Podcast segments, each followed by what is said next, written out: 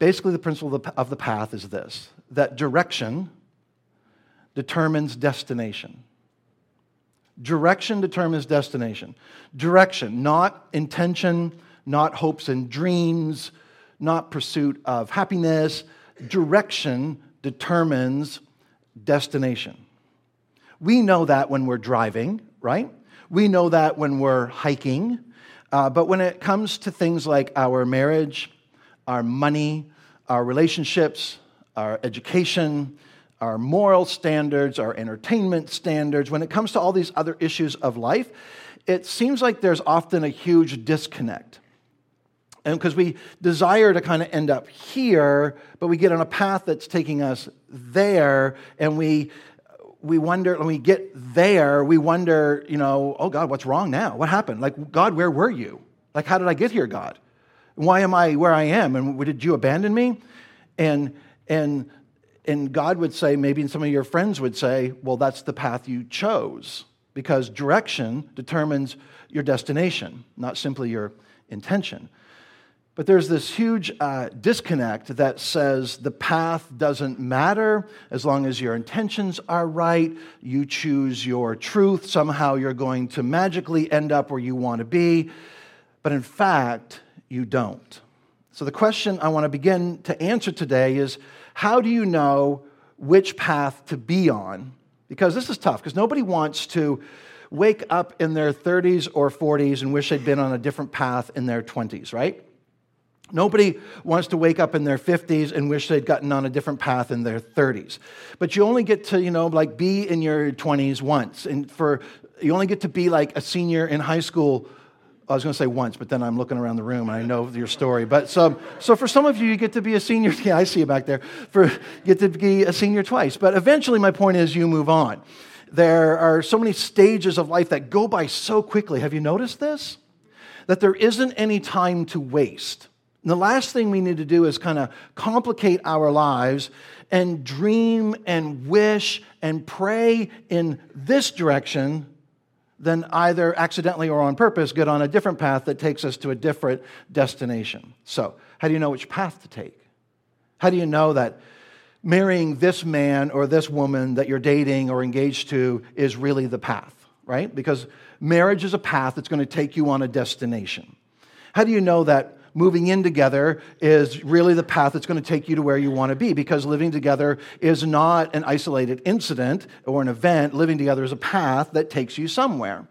How do you know divorce is going to get you where you want to be? How do you know that a second marriage is going to get you where you want to be? How do you know your relationship with alcohol is going to take you where you want to be. Because in your mind you have a destination in mind uh, but how do you know that that's the path that that path is going to take you where you want to be? How do you know another car loan or another credit card or another monthly payment is going to get you where you want to be? There, there, these are major life decisions and they're not isolated incidents. They're, they're not just events. They are paths to take.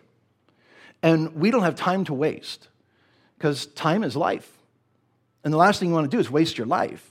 Wake up a few years down the road and realize you have to backtrack because you don't really get to make up for lost time. I mean, if you get lost driving, you waste a few minutes maybe, but you get lost in life, you can waste years. And we don't want to do that.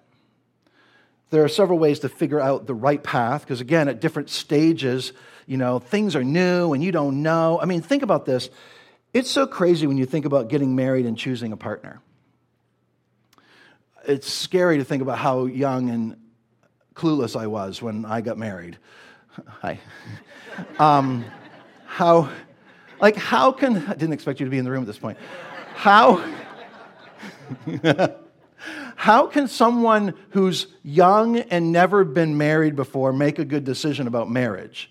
I mean, you only get one first marriage, right? Or how about a second marriage? Because there's a different dynamic going on. Because now you've been married before and you're getting married again. So you got you should have all of this uh, like accumulated wisdom now, but instead it usually amounts to baggage and all this stuff that kind of affects your perspective. How do you make that decision? And, and who wants to waste time and life going down the wrong path when it comes to that? So anyway, to get us going today, I want to start with a verse in Proverbs. Here's the thing about a proverb a proverb is not necessarily a promise. There's no guarantee with a proverb that if you do A, then you, you are guaranteed that B will happen. Like, uh, so that just let's understand that, okay? A promise is a declaration of God that the recipient of the promise can expect it to be fulfilled. That's very clear. But sometimes a proverb is based on a promise, and sometimes it's based on a principle. So, if a promise is something that God says He will do and He will do it, a principle is something we should do. It's something we should apply to our lives. Principles always come with a historical and cultural contextual application. So sometimes a proverb is based on a promise, sometimes it's based on a principle, and sometimes it's just a proverb. Because a proverb is simply an observation that gives us a sense of general expectations in life. For example, if a person plays with fire, they will get burned. burned. Right. Unless they don't. Right? Right. Think about it. Ever seen a fire eater? Ever seen a fire eater? I have several times. I got to think about this. I've seen this, and some of you have too, seen the same guy do the same act. He does it several times a day and he's done it for years. So, what about if you play with fire, you'll get burned? Because 99.9999% of us would become a human torch if we tried this at home. That's why there's a disclaimer don't try this at home. So, to know the difference about what a proverb is saying to us, whether it's a promise or a principle or simply a proverb, an observation, we need to understand the historical and cultural context, and we need to have a good understanding of what is true, of what is true about God based on what we find throughout Scripture. So, having said all that, that's like my disclaimer. Here's the verse I want to start with today. It's a proverb and it's based on a principle. Proverbs 27, verse 12. The prudent see danger and take refuge. But the simple keep going and pay the penalty. The prudent see danger and take refuge. The simple keep going and pay the penalty. Here's the thing about this verse the prudent see danger and do what? Take refuge. The simple keep going and pay the penalty. In this verse, you have two people, two responses, two outcomes. Two people, two responses, same situation, two outcomes. You have the prudent. The prudent, all throughout the book of Proverbs, is the wise person. Uh, those words are used interchangeably. The wise is person is the person who understands that all of life is kind of connected, that there is cause and effect all over the place, that there is a relationship between yesterday, today, and tomorrow, that life is linear, that if you are at A and you move to B, the chances are you're going to get to C. The wise person lives their life, as I've said so many times before, asking this question uh, that Andy Stanley said years ago in light of my past experience, in light of my current circumstances, in light of my future hopes and dreams, what is the wise thing for me to do? In light of my past experience. So last time I was here, excuse me, last time, you know, like she called, last time we went there, last time this happened, last time I responded to this this way, whatever. In light of my past experiences, in light of my current circumstances, just look around. In light of my future hopes and dreams, where I want to end up, what I want to accomplish, what I want my legacy to be, what I want for my reputation, what's the wise thing for me to do? Because the wise person, the prudent person, understands that life is connected, like all of the events of life are connected. And then the proverb says the simple, and that might be offensive to you, but it simply means naive, which might also be offensive to you. But the simple or the naive thinks life is disconnected, like they're all isolated things. The naive person thinks today is about today and tomorrow is about tomorrow, and they're not that, all that connected. You know, so like the, la- the fact that the last four times that I did that, went there, made this decision, I got the same result, doesn't necessarily mean it's going to happen again. Somehow the naive person doesn't connect the dots about the future. Somehow the, the naive person thinks, well, it's just going to work out. I'm just going to pray about it. It's going to work out that, you know, I can have intention A and be on path B, and somehow path B will lead me back to destination A. They just don't put things together. The prudent and the simple, two people there are two different responses to the same situation. The prudent sees danger and they take refuge. Do you know what prudent people do, wise people do when they see, uh oh, here's an issue? Uh oh, there's a roadblock. Uh oh, there's a problem here. They take the appropriate action. They do something. They respond. They look at the information and say, wow, what would the reasonable person do if, I, if this was in their path? And then they do that. They take refuge. The simple, what do the simple do? According to the verse, they keep going. Like, that's probably not, that's, that's probably going to be a problem, but I really ought to, I ought to, what are you going to do about it? I don't know. I guess, you know, like I should, like, you're right. Like, I don't, but I don't know. Uh, so what are you going to do? Well, nothing right now because it's like down the path. So I'm not going to do anything right now. Just going to keep going. It's probably not going to be a big deal once I get there. Well, don't you see? Yeah, yeah, yeah, you're right. I probably should, should adjust this, change that, stop that, start this, should do this, probably should, I should, I should, I should, I know. Mm-hmm. the simple thinks that if I drive toward the cliff, when I get to the cliff, I won't drive off the cliff. Right? Yeah, I'm going to keep going. And when I get there, it's just going to work out because I've prayed about it. And there, so there'll be a bridge there by then. And everything's going to be great. It's like, excuse me? Don't you think you should? Yeah, yeah, yeah, but I'm not going to do anything about it right now. So the simple just keep going. And we hate to be characterized as simple or naive, right? Uh, because, you know, you're 25 years old, or you're 35 years old, or you're 55 years old, or whatever, however old you are. You're like, I'm not simple. I've lived a lot of life. Give me a little credit. I'm, a, I'm not naive. Well, here's what the scripture says the scripture says that when you see a problem developing in the future, if you continue on this path, and your response is, yeah, I probably, you know, ought to do this. I probably ought to change something. I probably ought to quit. I probably ought to start. I probably ought to, I've been here before, so I probably shouldn't repeat the same behavior. Uh, but you don't do anything, it's like you're somehow assuming that you're going to be able to break the principle okay? You're, be able, you can, you're the one to break the principle of the path. You are the exception. You are the fire eater that you can be on a path and never arrive at the destination to which the path leads. The prudent see danger and they do something. The simple just feel guilty they feel things. They feel prompted to do something. They feel something in their conscience or in their spirit. And the simple go, Oh, yeah, you're so right. Yeah, you're right. I knew that. I, I, I know I should, or I know I shouldn't, or I know I should be more careful. And they admit and they acknowledge, but they don't do anything. They just keep going. The prudent see danger and take refuge. The simple keep going. So, two people, the prudent and the simple, two responses, two results. You know what the result of being prudent is? The immediate result of being prudent is that sometimes you look foolish. Sometimes you look out of touch. Sometimes you look like the weirdo. Because prudent people act like the future is now.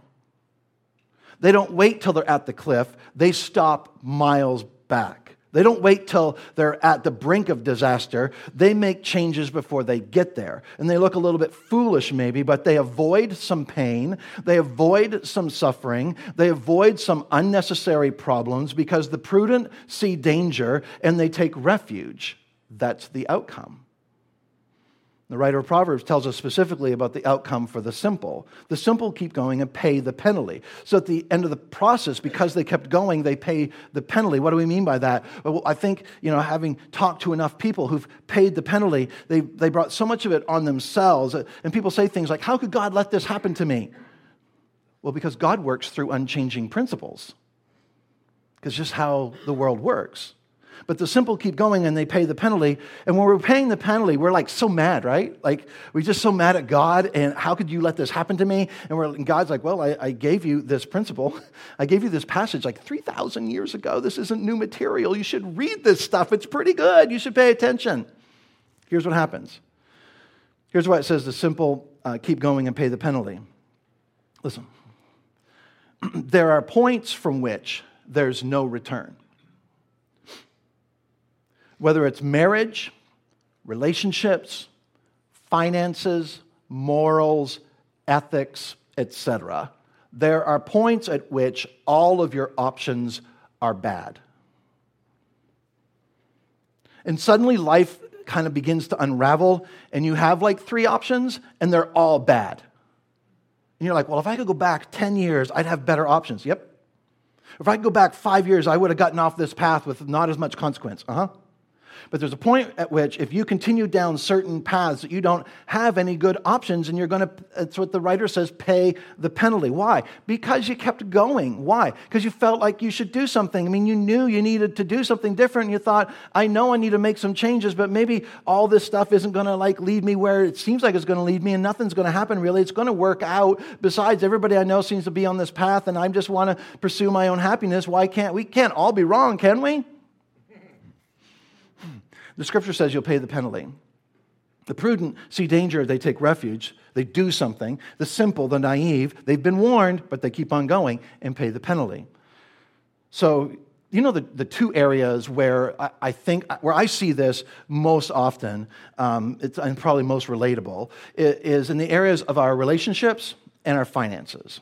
That if we could just begin to apply this principle and begin to look at our relationships and our finances through the lens of this principle, it would radically change what's going on in our lives.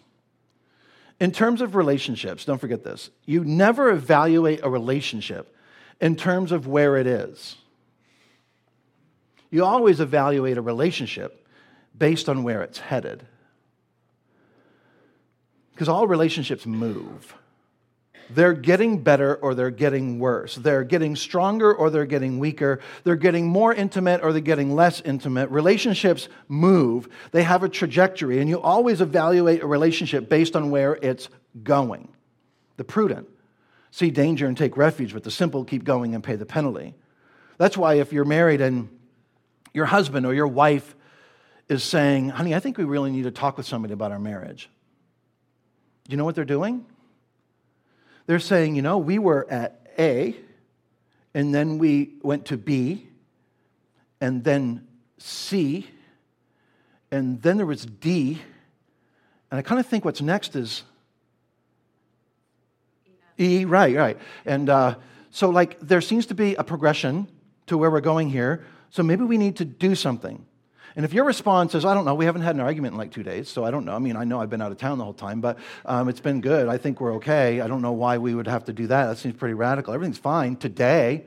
I mean, today's good. We've been in church most of the day, so so far. So I mean, it could go off the rails yet, but because it's maybe things are just an itty bitty bit worse than they were yesterday, but it's not that big a deal. And your husband or your wife is saying, "Yeah, but I see where we're going, and we need to do something." The prudent see danger and they do something. The simple keep going and they think it's all going to work out. It'll get better. Give it some time. It'll be fine. We'll pray about it. Relationships are always moving. So never evaluate a relationship based solely on today. You evaluate a relationship based on where it's trending, right? Like where it's going. So if you're married, and slowly, slowly, slowly, you find yourself spending time with someone, anyone other than your spouse. It's moving. You're wise to respond to the linear direction of the relationship. And if you ignore that long enough, you will wake up with very, very poor options, and you would give anything to be able to go back into the past and do something different, because that's what the wise, prudent person does. Same with finances. It's why if I could have one wish for everyone in our church financially, it wouldn't be that you'd give more to the church. That's on my list, but it's not number one. My one wish for you is that you would take this principle to heart and that the borrower is slave to the lender. And if you're a slave today because of consumer debt, then you'll be a bigger slave a year from now, five years from now, 10 years from now. And maybe, like, maybe you're, you're like, no, I'll have that paid off. I'm like, no, you won't. Or maybe you will, but you'll accumulate, you'll, you'll tack on another thing because there's something else you got to have today and maybe you're generous in your heart. I think we all are, but you're not that generous with your actual money because you can't be, because you're enslaved to, to serving debt. You got all these monthly payments. And nobody starts their career path thinking, I can't wait to have a ton of debt. It's going to be awesome. I know I'm going to make this much at this job, but I'm going to spend this much more. I can't wait to live with like almost no margin. That is going to be sweet. It's an American dream. I can't wait to live in a house I can't afford. That's going to be awesome. I can't wait to buy cars that I shouldn't have. I can't wait. One day I'll be there. Nobody does that. The dream is to be financially free, right? The dream is to have some margin. Your dream is to have some savings. The dream is to be able to retire with some level of dignity. But if you're on a path that's all about debt and leveraging debt to maintain your current lifestyle, that goes somewhere. The simple just keep going. Yeah, we probably ought to downsize. we probably shouldn't buy that car this year. We, we probably ought to sell this. We probably ought to deny ourselves this experience. Or, but, and that, that's great. But when is it going to start? When are you going to start taking a different path? The prudent see danger and they do something. The simple just keep going because this is going to work out. It's not that big a deal. If you decide to get serious about this principle, there are four words I'd like for you to uh, just kind of keep in mind. If you take notes, you can write them down or add them to the Bible app or whatever. Actually, they're already there. Four dynamics that kind of go along with this principle. The first one is action. You have to do something. You have to do something. Maybe you have to end that relationship. Maybe you have to make a difficult phone call, even on Father's Day. Maybe you got to get rid of your satellite TV or some of your 17 streaming TV subscriptions or your four wheeler or your obligatory SUV because you got kids, you got to have an SUV. Maybe it's time to downsize. You got to have a hard conversation. Maybe you got to get serious about finding a new job or maybe getting another job. I don't, I don't know what your deal is, but the prudent see danger and they don't pray about it and they don't think about it and they don't contemplate when they see danger, they take refuge. They do something. So you got to do something, take some action.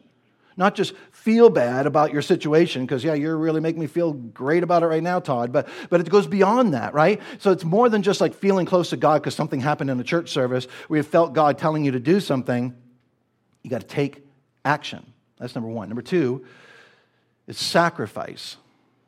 This proverb requires sacrifice. You're going to have to give something up. And we're not good at that. It's why we have debt. Because we're not willing to give something up or to make ourselves wait for something. I mean, don't we all have stuff that we probably shouldn't have, we can't afford, because not only do we not sacrifice, we actually overcompensate and we accumulate things we don't need? So the idea of sacrifice is so uncomfortable and so counterintuitive. But if we act on this proverb, you're going to have to sacrifice something, maybe relationally. You might have to sacrifice your carefully managed and curated image. You might have to sacrifice some money. You might have to sacrifice something in your lifestyle. You might have to sacrifice a friendship or a romance. I don't, I don't know what it's going to be, but I know this that when you decide, you know, when I see danger, I'm going to act, it almost always requires sacrifice. And that's why we tend to not do it. It's why, like, we get all emotional at church sometimes. And then we get in our cars and we get back into our same lifestyle, our same way of doing relationships, and our same habits. And we're like, you know what? He's probably right, but man, that's so complicated. How am I going to explain that to my husband, to my wife? How am I going to, you know, I'm going to set up a session with a counselor. How, how do we have that conversation? You know, how do I, you know, talk to my, tell my fiance, okay, I went to church today and I heard this sermon and I think I need to move out. I heard this sermon today and I think we need to trim our budget. I heard this sermon today and I think we need to back things off. I love you. We just need to back down some. So instead, we're like, this is great and all. And it's just, oh, wow, God really spoke to me, but it's so complicated. I'm just going to keep going. Action, sacrifice. Number three, embarrassment. You're like, what? Yeah, because here's the thing this can be a really embarrassing thing to do. Because the people that know you are going to look at what you do and the decisions that you're about to make, and they're going to look at that based on what they see right now. But you've decided, I'm not going to respond to today. I'm going to be prudent. I'm going to respond to tomorrow. I'm going to look down the road and if I see danger, I'm going to act as if th- we're already there. I'm going to act as if what I see down the road is here right now. And I'm going to act as if the future is now, which means you're going to make some decisions that your friends and coworkers and your family aren't going to understand. You're going to make decisions that even some of the smart people around you won't understand. You're going to have to make decisions that you may never be able to explain fully and they won't understand it. And you'll look like a weirdo. And there's an element of embarrassment. Just being honest. Number four is relief.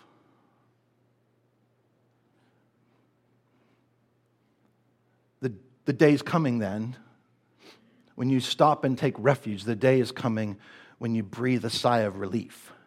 You can call that peace if you want to. That's what peace feels like. You may look back to that day as the day when you got off a path that was going to lead you to destruction in some area of your life. And maybe a year from now, or two years from now, or three years, you look back and you're like, you breathe a sigh of relief. And you're like, what if I hadn't acted? What if I hadn't ended that relationship? What if I hadn't gotten help for our marriage? What if I hadn't confronted him or her? What if we hadn't made that difficult financial decision? Action, sacrifice, embarrassment and relief. Or it's much easier to just keep going and pay the penalty. Louis Giglio, have you heard of him? Many of you have. He's a pastor and record producer in Atlanta. He's a pastor at Passion City Church. And he and his wife Shelley founded the Passion Worship movement back in the 90s. Those of you who are familiar with Louis and have ever listened to any of his teaching know he's a great storyteller. He tells a story about taking some friends uh, sailing back in the mid 90s. And he and Shelley uh, chartered a sailboat and they invited four friends to join them on a sailing trip in St. Thomas. They spent four or five days um, sailing around St. Thomas, you know, beautiful water, beautiful weather, the whole thing. Day five, the skipper motors their vessel in, around into this big cove where there were no houses, no buildings anywhere, all, but all around the shoreline of this cove, the mangroves had grown down into the water. They had these giant roots, you know what I'm talking about? That grew down into the water. So you could back up even a good sized boat all the way up to these trees, and you're still only within 15 or 20 feet of the shore. And that's exactly what their skipper did in this cove. So he gets in there around these mangrove roots, and then he ties four lines off the boat onto these mangrove roots. And typically, when you spend the night on a sailboat, so I've read, in a cove, you would anchor in the middle of the cove, put out one bow line, and then the wind kind of swings you around, and that's kind of what you would typically do. And that's what they'd done the four previous nights. But on this particular night, the captain backs the boat between these mangroves and ties four lines onto the roots. And the water that late afternoon while he was doing this was like so glassy, it was so perfect. Uh, people were water skiing in the cove. Louis and his friends were swimming while the skipper was securing the boat. And then the skipper drops this huge anchor. Then he drops a second anchor, swims, actually swims it out to another position. And he takes a rope and he ties one end to the bow, to the bow of the sailboat and got into the tender, motored across a cove, and ties it off in that direction. Then he takes a second rope, ties it off in a different direction. So if you come into the cove here on that afternoon, sitting in glassy water, with there's this sailboat with eight lines out. You would have thought that person knows nothing about sailing. They went to a whole lot of trouble for nothing. But fortunately, the captain had been listening to the weather report and he knew that a hurricane was coming and they didn't have time to get out of the way. So Louis and Shelley and their friends rode out the hurricane in the sailboat tied up in this cove. At one point in the storm, the wind gauge froze at 126 miles an hour. Storm caused all kinds of damage. Dozens of boats sank in nearby harbors. They watched as several smaller boats came into the cove, just set an anchor, and then broke loose and sank. The next morning, as the next day, as the water is slowly beginning uh, to get to where they could navigate in the tender, they went out to survey the damage, and in the cove next to them, there were seven sailboats that sank, and all you could see was three or four feet of the mast sticking out above the surface of the water. But Louis says that he and his friends never felt afraid. They thought the whole thing was kind of exciting. And uh, you know why? Because their captain saw trouble coming, and he didn't go, you know what, guys, we really ought to think about doing something. Here's some more information of what could happen. We should think about this nor did he take his cue from all the other skippers. They were the only sailboat that sailed out of either of those coves. I want to teach you a prayer, and it goes like this Heavenly Father, help me to see trouble coming. Give me the wisdom to know what to do. Then give me the courage to do it. Help me to see trouble coming. Give me the wisdom to know what to do and give me the courage to do it. There's no guarantee that you're always going to get it right, all right? But I challenge you to pray this prayer. Pray it over your finances, pray it over your marriage, pray it over your children, pray it over your children's friends, pray it over our church. Heavenly Father, we're just not smart enough to know. I haven't lived enough of life to know. I'm on paths I've never seen before. I don't want to waste my life. I don't want to waste a year. I don't want to waste a day. I don't, I don't want to have to backtrack and carry baggage with me. I don't ever want to get to the place where all my options are bad because I stayed on the path too long, because I said, yeah, I ought to. Yeah, you're right. I know I ought to do something. I don't want to do that. I want to be able to see trouble coming. I want, and then have the courage to do something to take refuge. So, God, give us the wisdom to help us see trouble coming a long way off. Give us the wisdom to know what to do, and give us the courage to do it. So, while I've been talking, maybe the Holy Spirit has spoken to you about some path that you need to rethink and maybe get off of. If so, your temptation may be to, uh, to go, Yeah, you're right. I know this isn't going to lead me where I ultimately want to be. I know if I stay on this path, I'm not going to have any good options left. I know that. I, am going to, I'm going to, you know what I'm going to do? I'm going to, I'm going to listen to this podcast again this week. I'm going to share this on Facebook. That's what I'm going to do because I need to hear this again. no, you don't. Because you're just going to be tempted to just keep going. And if you never miss church for the next five years, but you keep on going on the path you're on, you will pay the penalty, and you know that. There may be a day down the road when you look back and you would give anything to be able to go back to June 20th, 2021 and say, I wish I'd acted on what I knew to do. So let's not waste another minute on a path that leads us somewhere we don't want to be. Where God definitely doesn't want us to be because He has more for you. His dream for you is bigger than you can even imagine whether it's relationally or financially or in your marriage, in the realm of entertainment or some controlling behavior, some addiction or in your work or whatever it might be, wherever the issue is, don't wait another minute and don't waste another minute because your Heavenly Father who loves you has put enough warnings in the middle of the, your path to say danger is coming. Now it's up to you to do something. The prudent see danger and take refuge, and the simple keep going and pay the penalty. Now, just before I pray, let me give you a little guidance for the next few minutes. After I pray, we're going to play some music. And we're going to put some questions and some statements on the screen. And we're going to take a few minutes for personal reflection. So after I pray, stay right where you are. Let's all engage with this, okay? Let's be respectful of the people around us. This isn't a time for a conversation or transition. This is a time for personal reflection. So let's take a few minutes to let the Holy Spirit speak to us. And let's be open to what He has to show us. Let's pray together. Heavenly Father, thank you for your word, for the practical guidance that we find in your word. Thank you for the wisdom and the insight from writers like Solomon. Thank you that we don't have to strain or stretch to know how to apply these truths to our lives. So today we simply pray, help us see trouble coming. Give us the wisdom to know what to do, and then give us the courage to do it, to act on it, to act on what we know is true, what is true about life, what is true about ourselves, what is true about you in these next few minutes of reflection, we want to just be open to what the Holy Spirit has to say to us. May we respond with humility, with openness, and then may we act accordingly. In Jesus' name, amen.